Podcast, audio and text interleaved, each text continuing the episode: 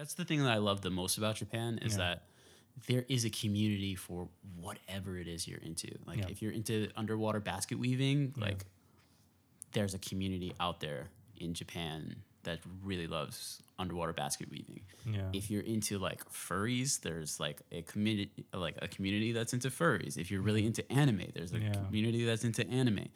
You know, whatever floats your boat.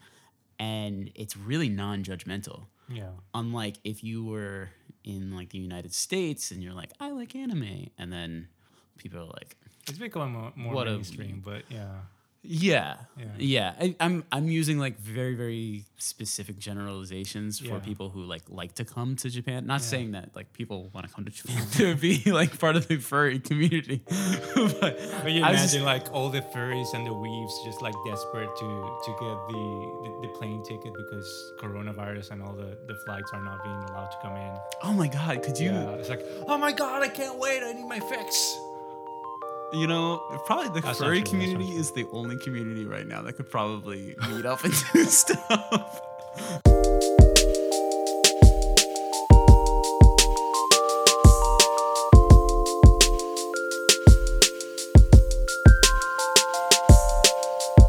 All right, guys, hello. Welcome back to another episode of the Don't Tell My Grandma podcast. Here I am today with not Wendy, but one of my closest friends. Uh, here we continue the, the tradition of bringing friends to the table and having weird conversations.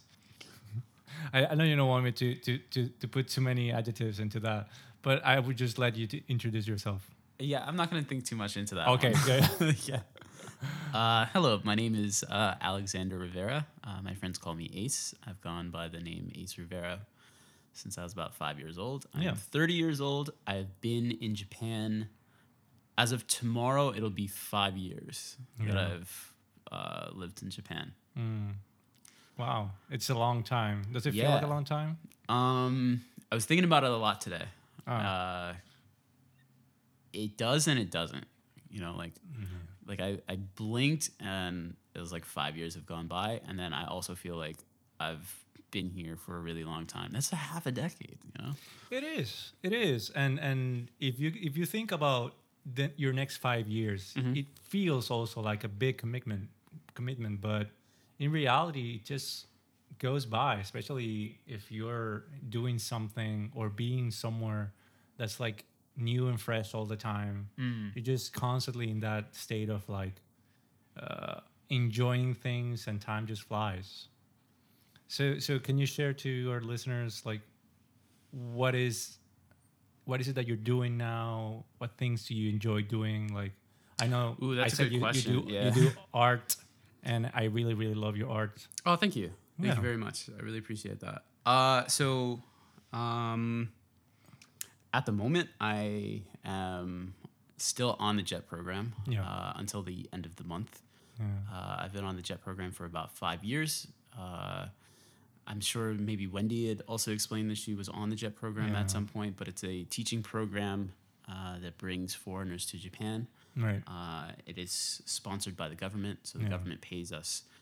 Uh, here in Tokyo, things work a little bit differently than, than most of the other prefectures, but uh, for the past five years, I've been working for a private school, uh, teaching English for a middle school and an elementary school. And maybe for about one year, I did uh, high school, but it's all under the same campus. Right. Um, and at the moment, so usually the, the JET program runs until about for about five years, and then after that, uh, most people it, it. Sorry, let me say that again. So the JET program is a one year commitment that you can extend five times. So the maximum is five years that you can do it. Right. Uh, in my situation, um, normally people who do the JET program leave at the end of the summer. Right now it's uh, September. There was the Olympics that were planned. Excuse me. There were the Olympics that, that were planned. Uh, so my contract got extended to the end of September um, when the Olympics got canceled uh, and things kind of just like shut down. Uh, as much as my school wanted to keep me on for a sixth year, and it was an option throughout the JET program to kind of keep people on uh, because Japan's just not getting any new teachers in here Yeah. uh, due to like really weird red tape. Um, they're just not able to do it for my Mm, yeah. school. So uh, I will be looking for a job at the end of the month. Um, I've been currently looking for jobs. Yeah. Uh, I see. so that's the long that's the long version of saying uh, what my occupation is. Um, what do I like to do? My hobbies. I have so many different hobbies. Um, I really love uh, traveling around Japan. Uh, I've been to about thirty-seven out of the forty-seven prefectures in Japan. Wow, I didn't know that. Yeah. Um, I You could definitely like start a YouTube channel about traveling in Japan. yeah. I could. I've done a little bit of that. Okay. Um, let me let me keep keep going on like all the. Let me just things. like keep peeling Sorry. the onion. Yeah, onion keep uh, peeling the onion. la- uh, layers. another layer to the legend. Yeah. right? um, my other hobbies include uh, dancing, cooking, and I think what I'm known the most for is doing art. Right. Uh, so what I've been doing for the past year and change is every single day I uh, do a draw journal entry where I draw about something that happened to me that day or something that's really been on my mind that day. Uh, and then I upload it to my social media. Mm, That's amazing. Yeah. Yeah. Uh, I started it a year and a half ago. Um, there were a lot of different things that were going on in my life, and I was just, I really just needed a creative outlet uh, to express myself. Um, I was kind of going through a lull period at work, and um, I was really interested in this in this girl that was uh, doing uh, drawing. And she was really good at it and she knew that i was an artist and she really tried to promote the idea of you know being more in touch with with art. And i just thought that was like super admirable um, and also at the time i was following somebody who who is also doing a draw journal uh, and has been doing it for years so those two influences kind of just uh, between that person that I you know really admire Yeah. and uh, this person that I was like following on social media, along with the desire of to just have a creative outlet outside of work, really pushed me to to do it. Wow. Do you really feel like you have grown out of that just like desire to please these people you admire into something that like no, this is totally mine now. Um, no, it, you know, it was never really about pleasing other people with my art. Okay. Um, as much as like I've had quite a few critics or or people on my social media try to try to tell me that it's really not been that at all. Well, it's, let me rephrase that, that question. Like, do you feel at, at this point that the art that you make is entirely out of your desire to make art instead of like, oh, I, I, I do art because I like, I admire these people and I want to do what they do? No. Um, I would say it changes. It really depends on the situation. Most times, it's really about I really need this creative outlet, and I just want to do something like I want to put my thoughts on paper. Good. Okay. Um, it's a privilege to have other people kind of see the inner workings of my life. right. Um, I try to be a very private person and like not let that many people in on what's really going on. Right. Uh, and this is a way for me to share that. But at any time, I I feel like I don't have to share this with the world. I can continue doing my draw journal without kind of showing everybody else. Right. Uh, and I did that for a month this year, uh, where I just like I kind of just needed some time to myself, working on my own art, uh, doing like taking like art classes on my own, Right. and not posting up anything. Okay. Uh, sometimes I have uploaded some some pieces of art uh, that I felt like really captures what I was really thinking that day. Uh, sometimes I think what really helps is uh, that I have people who motivate me to keep going. Right. That's what it really is. Like, if I don't have a good set routine, Right. then I'm just gonna kind of fall out of it. Like Right. having a good routine every single day that expresses my creative outlet is just a very positive thing for me. It kind of Yeah. keeps me focused and on track. Right. Um, it gives me a goal of like, okay, this is where I want to go. Mm-hmm. And then when I look back at all of my art, excuse me, when I look back at all of my art, uh, I have an exact picture of, okay, this is what I did that day Mm-hmm. six months ago. This is what I was thinking about. Okay. This is the the type of like headspace that I was in. Okay. And it's so easy to forget that like in just like the regular daily life. And that like that's really cool about having a journal. Mm-hmm. Yeah. But having like a draw journal is something where I am able to kind of express myself Right. and have something that's artistic. And then throughout that, you kind of see a certain progression of, of my art and like getting better or, or whatnot. And Okay. Other days, I've just, you know, kind of just did some scribbles and that was it. Interesting. So in in a way, your art has become the way that you journal your days. Like you put your your feelings or your uh, your mindset at the moment in that art. Yeah. And then you can go back and kind of connect back to that. Yes. I mean, that's that's the original purpose of it, right? Interesting. So, like, it's a draw journal. Mm-hmm. So it's just a regular journal entry of what it is that I did that day, mm-hmm. or something that was significant about that day, or something mm-hmm. that I was really thinking about that day, and then I just put that on paper. Right. And then when I look back at it, like, I was just scrolling through all of the photos in my in my phone right now, and I was looking at certain photos, and I was like, wow, that's like over a year ago that that I was doing that, like, uh, and you know, doing something like this every single day. You know, you do it on days where you don't feel well. You do it on days where you're on vacation. You do it on days that you're like really stressed or busy, but you at least remember those things, right? Yeah. Like, yeah. Yeah. Yeah. do you remember what you did on April 27th of this year?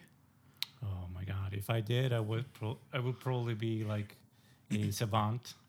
Uh, but no, Right.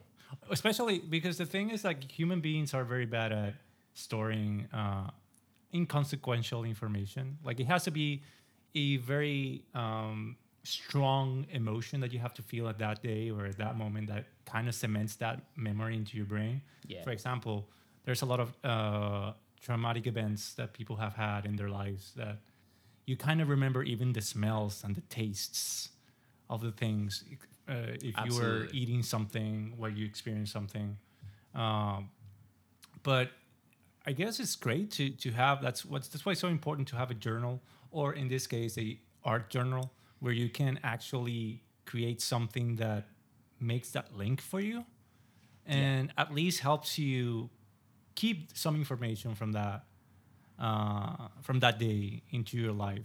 Yeah. Yeah. Yeah. Uh, Do you usually like try to go back to art that like was linked to a very happy day? what do you mean? Like if you had a very good day, you make an art uh, art on that day, and then like six months later, once you see that art, you remember all the good things that happened that day. Uh, yeah. I mean, you you put down all the good things and you put down all the bad things. Right. No, I understand that, but what I mean, like, it would be great if, in a bad day, you just go back through the good things that remind you, like, oh, I, I, I love that day that I was with my friends and we had like a birthday party or something. That makes you feel better. Mm, no, I don't necessarily go through my like catalog of of entries. Um, it's not something that I like specifically do on on a day where I'm just like I don't really feel that well. Let me look at at like a journal entry that I did. It's more of whatever's whatever random thing happens that day or maybe maybe some event that pops up in my head and I'm just like, oh, I drew about that. And then like I'll try and look for it or uh, maybe I'm going through my phone camera for like you know different things, and I I see like an entry that you know really resonates with me. Yeah. Uh, yeah, some a lot of it kind of like blends together once you have once you've been doing it every day for, a, while, year. Yeah. That's very interesting because like nowadays we have an infinite backlog of uh, photos in our phones Yep. where we can go back to pretty much any time where we took a picture and kind of reminisce on whatever was happening at that moment that triggered us to want to take a picture. Um, and I assume a lot of people feel like that's the purpose of their huge, huge uh, collection of pictures. yeah, Although it's kind of daunting because when once you have like ten thousand pictures, you do, it's like might as well don't have any pictures because you trying to find something in there without the assistance of some sort of like search engine is so daunting. Yes, exactly. So, I mean, like, how often do you go? Do you scroll through all of your photos in your catalog? well, that's why I asked the question. That's why I asked the Yeah. question because I personally uh, sometimes look for fun memories Okay. on my pictures, okay. uh, especially on difficult days because I feel that it brings me back to a better mindset. And like, I, I've never had a journal myself, but I felt like if I had a journal, that's what I would use it for. But I never really understood why people have their own journals. Oh, I hated journaling as a kid. I, I mean, I still hate journaling Really? in, in a way. Like the I I have a love hate relationship with routine, and Right. Uh, Interesting. the idea of like sitting down and writing about your life is like just taking this just. Can we curse on here? Yeah, we can curse. Okay. It's like taking this big shit, right? You know you need to do it, right? yeah. and you're just like, ah, I really, I don't really want to do this. Like, it's a lot to to really release out here. So that's that's the way that journaling really is, um, or at least for me, like writing down a journal. And there were times in my life, sporadically, and even still now, like I have a separate journal that has, you know, maybe more intimate details of my life that you know, maybe I'll take an hour or two hours just writing down, and it will feel like I'm just taking this really big shit, and I don't really know how to uh, how to do that on a daily basis of just writing out all of the really tiring and troublesome stuff. But mm. then when you look back at it, not saying you look back at your own shit, but when you look back at your your own journal and you're like, wow, I don't even remember that. Like, Yeah. Yeah.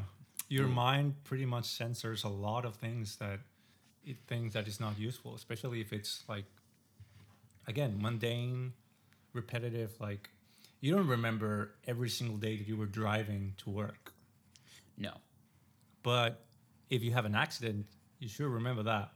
yeah, Yeah. yeah. Those are the those are the those like special moments. By the way, guys, we are actually drawing while we're having this conversation. Yes. So if we kind of sound a little bit distracted, it's because we're paying attention to our art. Well, I, I'm sorry.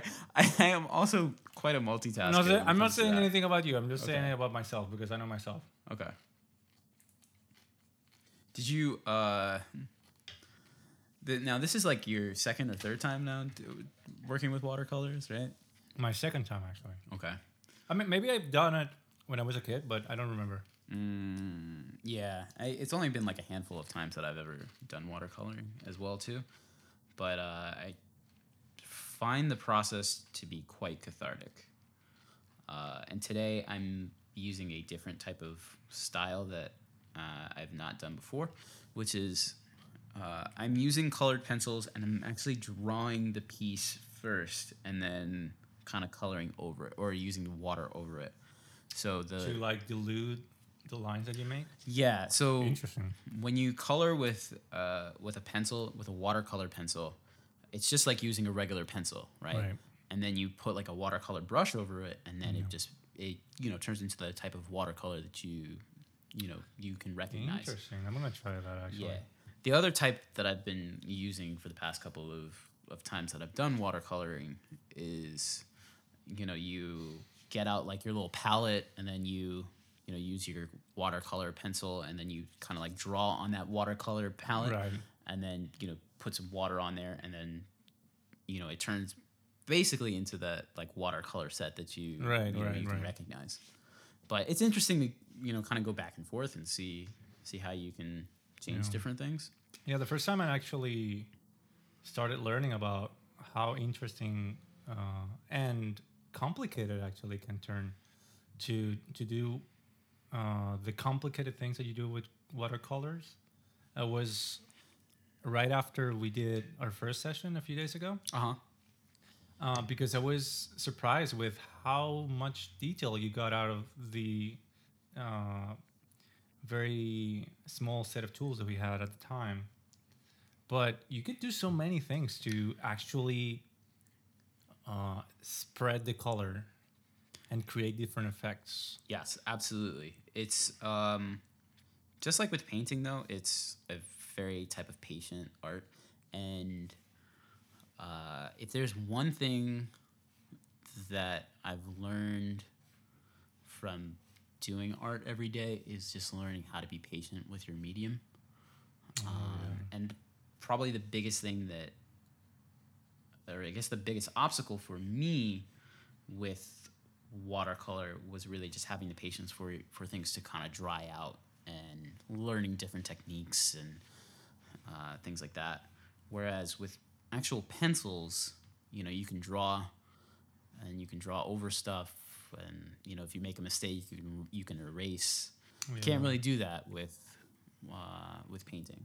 So it's a different type of medium, different with- type of style. With oil, you can paint on top of stuff, but with watercolors, not so much, right?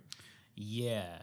With I think also with oil you can kind of paint over, right? Yeah, that's what I mean. Like Yeah. with, with oil and basic paint, you can paint on top of stuff, but watercolor, it won't look very well. No, no.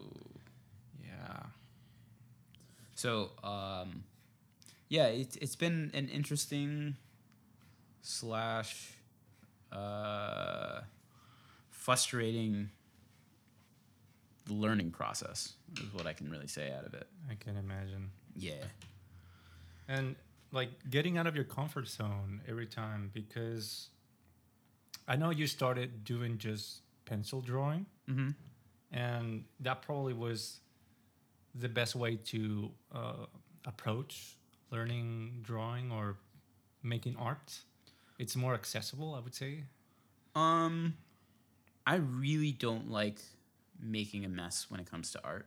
Like I, I, I want it to be a very simple setup where I can do my art for however long I want to, and then clean up, no mess, no hassle. And with pencils, it's very very simple and easy, and you Right. can, you know, you can pick up and do a drawing outside, and you can you know do it in your house. You can do it anywhere really with every other medium you can't really do that unless you're doing like maybe digital art on like the ipad That's true. That's true.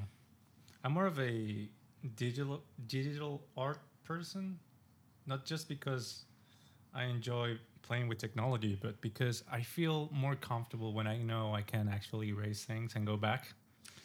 It's so nerve wracking to me, but I, I really commend people who venture to uh, not only uh, do things that are complicated and a bit daunting, but uh, dedicate the time because I'm sure I'm sure like to be able to get to the level that you got, you have to put a lot of hours into it.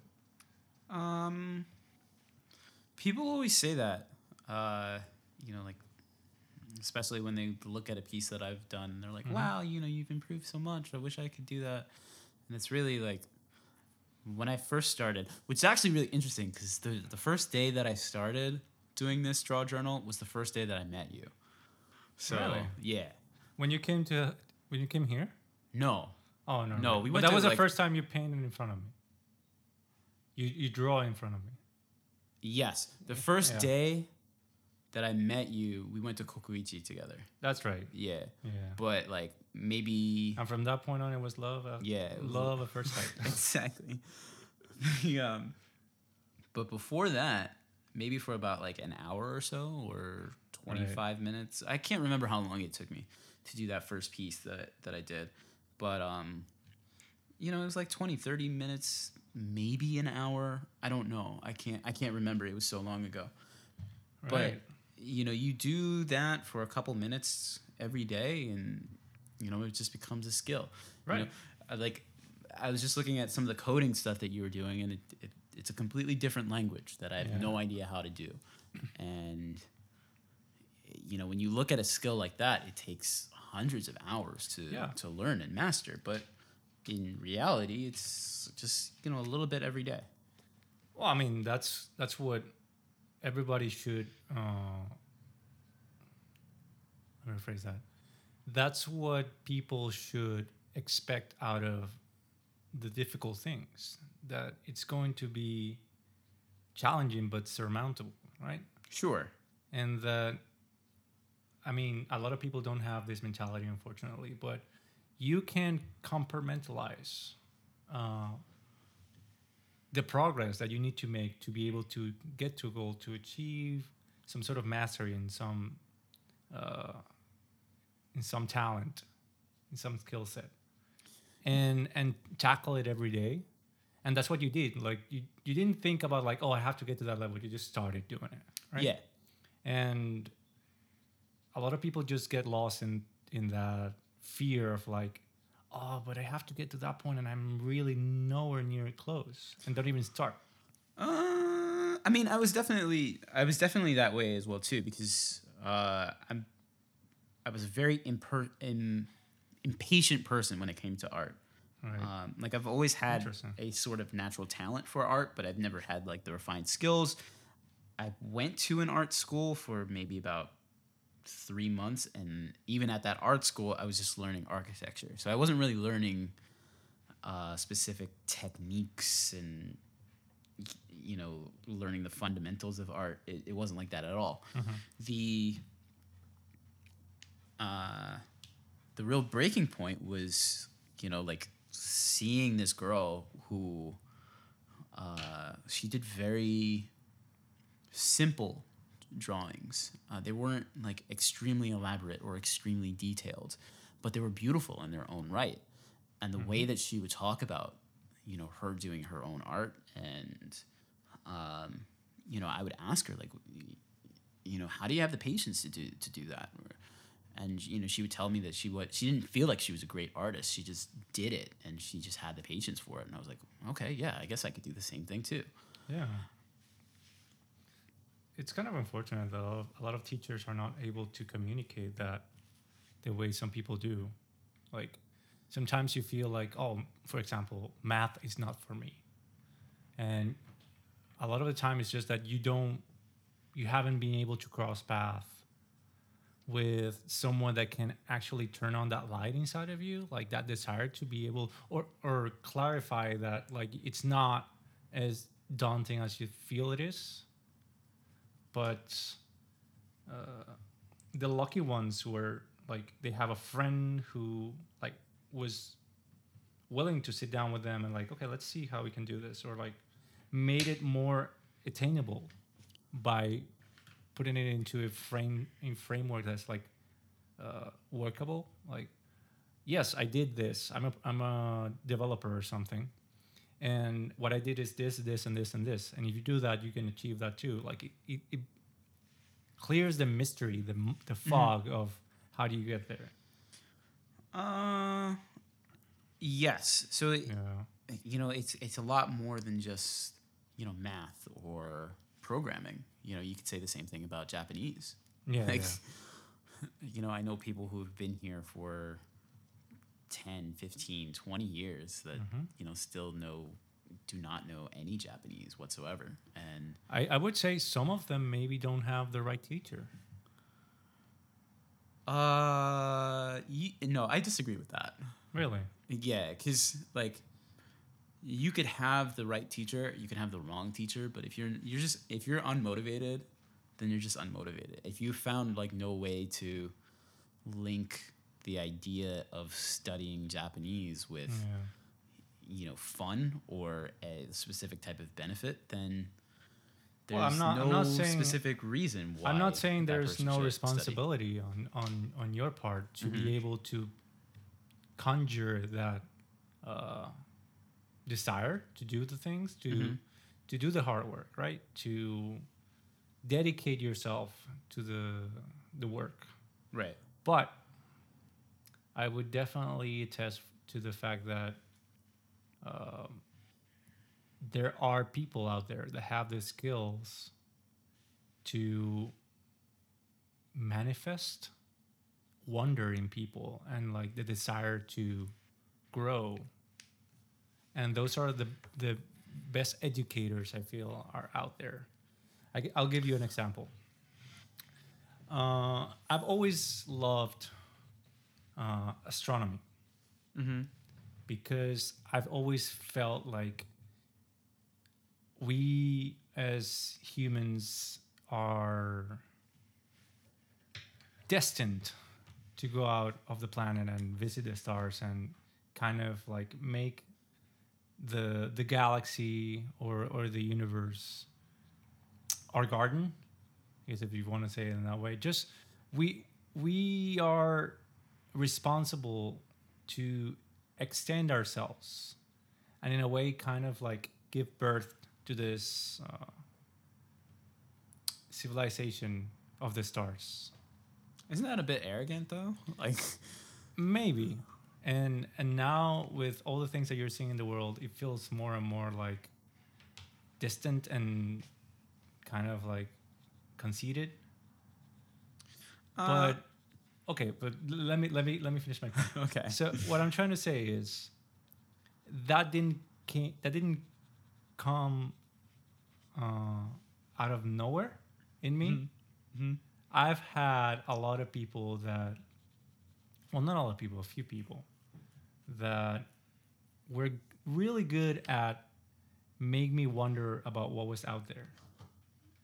Okay. And I am not the only one. Like, it's something that they're really good at and has allowed them to be very successful. One of them, uh, Neil Tyson, uh, Carl Sagan, uh, uh, Stephen Hawking. Mm-hmm. They're all very, very brilliant people and very good educators. Okay. Some more than others, but they have become uh, extremely good at creating that kind of sense of wonderment that you would say like if you know the kids that turn out to become that kind of like i want to be an astronomer and that kind of stuff if you knew them before they started feeling that way you wouldn't believe that they wanted like that was them Okay. so, from my experience, there are definitely people, and I think that's a skills a skill set that you can create Mm-hmm. that are capable of manifesting that desire to learn something. Like a lot of people would say, like I, math is just not for me, but once they kind of cross path, like I said, with a really good teacher, I think that at least they can turn that mentality into like, you know what? It's not that it's not for me. Like I can do it, but maybe it's not what I want to pursue. Okay. And I guess that's what I, that's what I wanted to say. It's not like I'm gonna they someone can turn someone who's really not adept uh, at like doing science and stuff and turn them into scientists. It's just someone that can actually prove to you, I guess, like bring that out of you. Yeah. you can do it. yeah. I, I agree with you there. Um, That that was a really long and broken explanation. no, I, I understand. I, I I thought you were you were gonna go into this like long rant and like how it's our destiny to just like colonize other worlds. Oh and, no, no, I mean, You know, you know, I have I have stars. very strong doubts right now, but you know, I'm being positive. The okay, so I, I agree with you in a, in a certain context. Yeah. um, yes, everyone needs a specific type of teacher that inspires them to to really question society or question a specific type of motive or goal. They're supposed to feed that fire or, you know, plant the seed. I guess uh, metaphorically. Yeah. Uh, I think every person needs an initial teacher that gives them that spark. Right. Outside of that, it's really on your own to to keep going, right? Because a teacher can only take you so far, or certain teachers that are are only in your life for for a certain amount of time. They're not there forever. Yeah, that's right. So, uh, once you have that seed planted, like that first person that you that you meet, that you like kind of study from, that you know that that gives you that type of mentality that like, oh yes, I can do this. Yeah.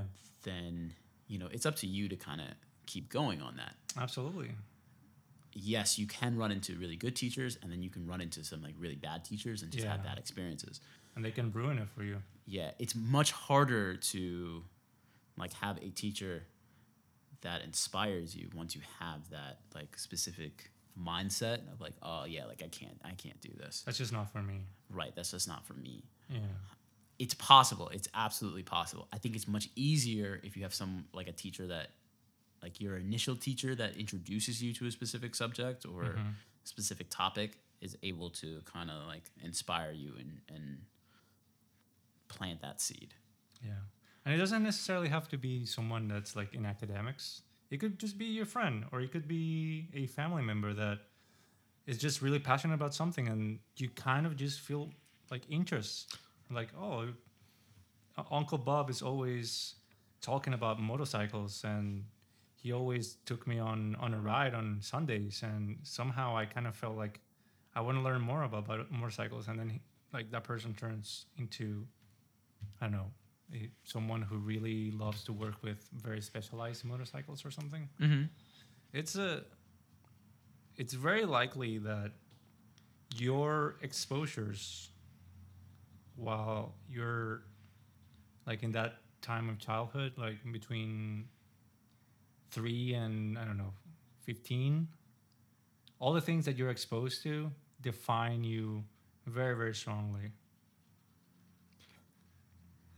Can I can I make light of this this Go idea? But, like in in the past, uh, you know when I when I had like used Tinder a lot in in Japan, like I've run into like so many girls that you know got that that initial spark to learn English through like hip hop. Oh my god. And then like, you know, the, then they, they they come up to me and they're like, "Oh, I love hip hop. Do you like hip hop?" And I'm like, "Well, yes, I like some songs. Yeah. Uh, you know, it's it's just a it's a very interesting like conversation starter, especially because yeah, obviously the viewers can't see it right now, but Yeah. I'm I'm pretty chocolate. Uh, Oh, that's the best description of someone of color ever. I'm pretty chocolate. uh, yeah, I, Yo, girl, I'm pretty chocolate, you know. it's kind of it, it's, it's not that really hard to for someone to see that that I look different here in Japan. It's actually really funny because like the first week that I was here in Japan, Right. right? Uh, I was I was going into my teacher's office, and there must have been this like maybe fourth grader or fifth grader that like didn't see me come into the into the room. and I Oh, was right. I was like, I was right behind him, and he like Yeah. turns around and he just like he kind of gets like that scared jump, and he's like, chocolate hito, like like oh chocolate person. Wow. and um, at the time, I'm, you know, I'm not really exposed to to children that much, right. eh, or at least, at least Japanese children that much. Uh, it's it's like still my first week, so I'm kind of like, oh, that was kind of racist, but you know, I don't, I didn't really think that much of it, and so I was like, um, I, I told the, the teacher like, uh, maybe you should kind of not teach them that that's okay for you to say that. Yeah. And like the the teacher just like scolds the hell out of this kid to the point Oh. where he, you know he has to like read this letter of apology Oh, while he's like crying. It was it was this really just embarrassing moment. Oh my god. But since then, I'm kind of just like, you know, it would be it would suck for someone to like call me that, Yeah. But I'm okay with owning that. Like, if I if I called myself like a chocolate person, or if I just like said like ah chocolate chocolate hito Yeah. like I'm like oh okay yeah. But would I want to hear this it. from a Japanese person? Like, oh, look, it's that chocolate person. I'm like, mm, No, no, that's no. a little racist. Yeah. If it's an adult, it's like, no, I don't give you a pass on that. yeah, yeah. especially to the parents because sometimes it's like ah they're learning that from somewhere and it's from yeah, parents yeah, they're you know they're they're learning that from somewhere. You know, you got to make sure that Kokun, you know, understands diversity and you know is cool with other people. But eh, on the flip side of that as well too is like these types of experiences really shape a Japanese person to the point where like they now they know, you know, like i don't know maybe they feel so ashamed about that that they don't even want to interact with any foreigners any, anymore. Highly doubtful because like i'm i was in this person's life for about two years before Really? they before they graduated. So you know at that point I, I- if i remember correctly i did establish a really good relationship with that with that student from from that point on. Oh interesting. But again this was like three years ago three f- no sorry five years ago when that first occurred and then after that it was like another two years of me knowing that student. So i've in my tenure now i've probably had taught like four or five thousand kids. So y- mm. you know it's hard to remember every single one. Do you think that kid now like is he is he was he in high school? Like is, is he now like in university? No he's probably in high school right now probably oh, in ninth grade. Like he tells that story to his no. friends. No he probably forgot about it. Oh it, it's hard it's hard to say like what what children will remember about you or what they won't remember about you. Um, and that's just because uh, and that's just really arrogant to think that like oh, okay yeah like these people are gonna absolutely remember me. You know i, th- I think that's that's part of the like i want to say like the white savior mentality or it's just like oh yeah like i'm gonna make a difference in japan and oh right. Yeah, I, I don't i think uh, or at least when i first came here i had the idea that i was going to make a difference on an individual level. And if i did make an impact on that person then yes absolutely. I think my my goal has always been especially when teaching or you know teaching people inside the classroom and outside the classroom. Like if they may not like really like English right now, or they may not like foreigners right now, but some point in their life, if they ever decide that they want to study English again, or you know they they decide that they want to travel to the United States or they want to travel to New York City from like where I'm, that's where I'm from, uh, that they might think about maybe something good that happened where I was in their life for that period of time. And I think that that's part, the part where I'm just like, okay, this this is the rewarding part of me being here in Japan. But do I think that I'm going to absolutely influence everyone? God no. It's still a, you know a pretty tough process to be in another country and decide to you know leave everything behind that you know.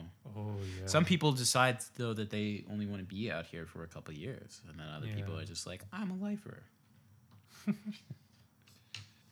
That's quite true. Yeah, so I, I think there there's also like a different way to kind of approach that situation, and it, you know that that's hard too.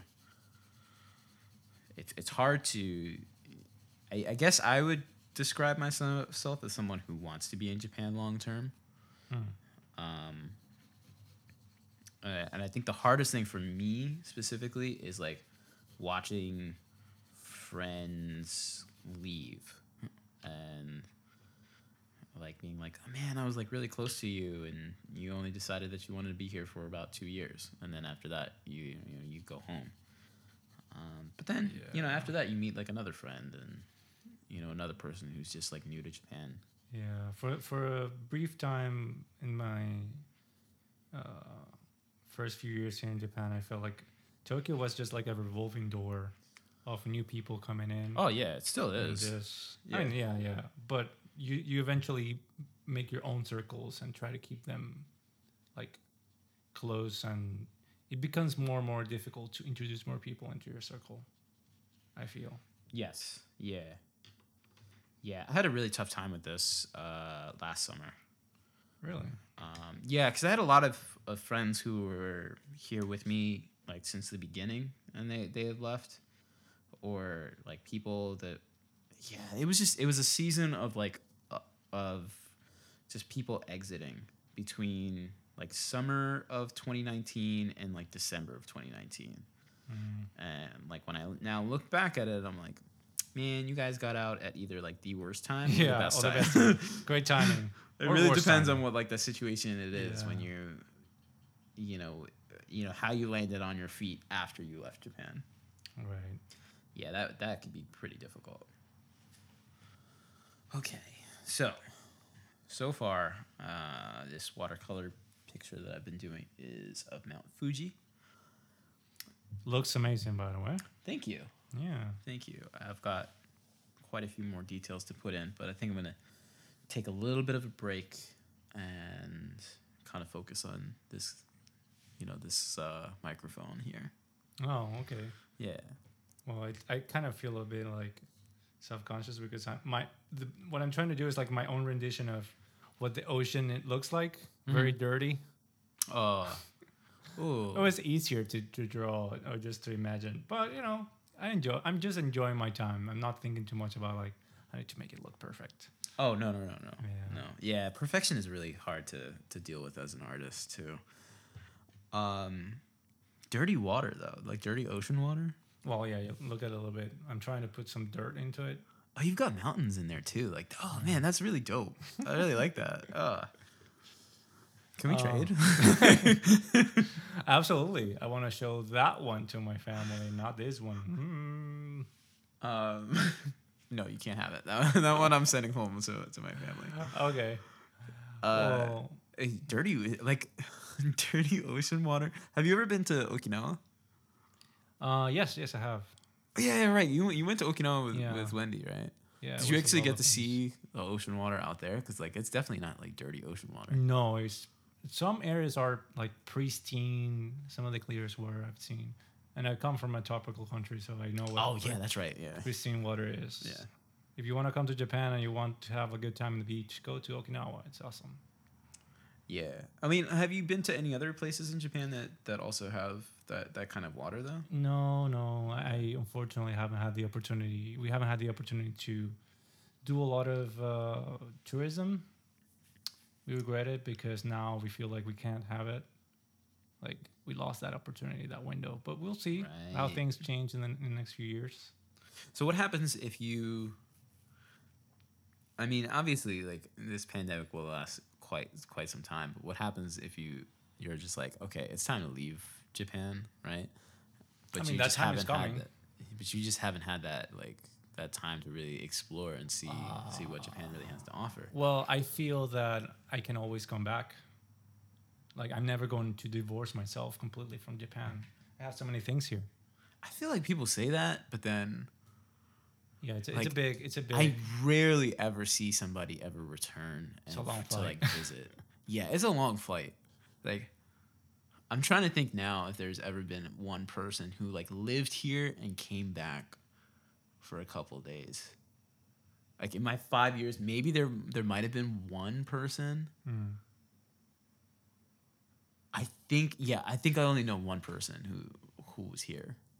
And I didn't even meet them while they were here. They like I met them at home and they used to live in Japan. Again, it it's really really difficult. Like once you leave Japan, you you're gone for a while. Yeah, well, that was a great conversation, and I really appreciate you coming here and joining me in doing some art and also talking about a lot of stuff. Yeah. I think we've had the opportunity to just express ourselves in different ways, and I really hope we can do this again. Like Yeah. maybe not necessarily doing all color, um, what is it, watercolor uh, arts. Maybe exp- uh, try something different. Okay. That'll be cool. Yeah. And tackling other conversations that I feel we we can share with people. And uh, don't forget to check our podcast. Don't tell my grandma and check all the other episodes. And if you have any questions, please send us an email at, at email at podcast at don't tell my grandma.com. Uh, visit our website at uh, a journeyforwisdom.com. Uh, if you guys want to follow me, uh, see some of my art, my Instagram page is under at ace370. Bye. Take care.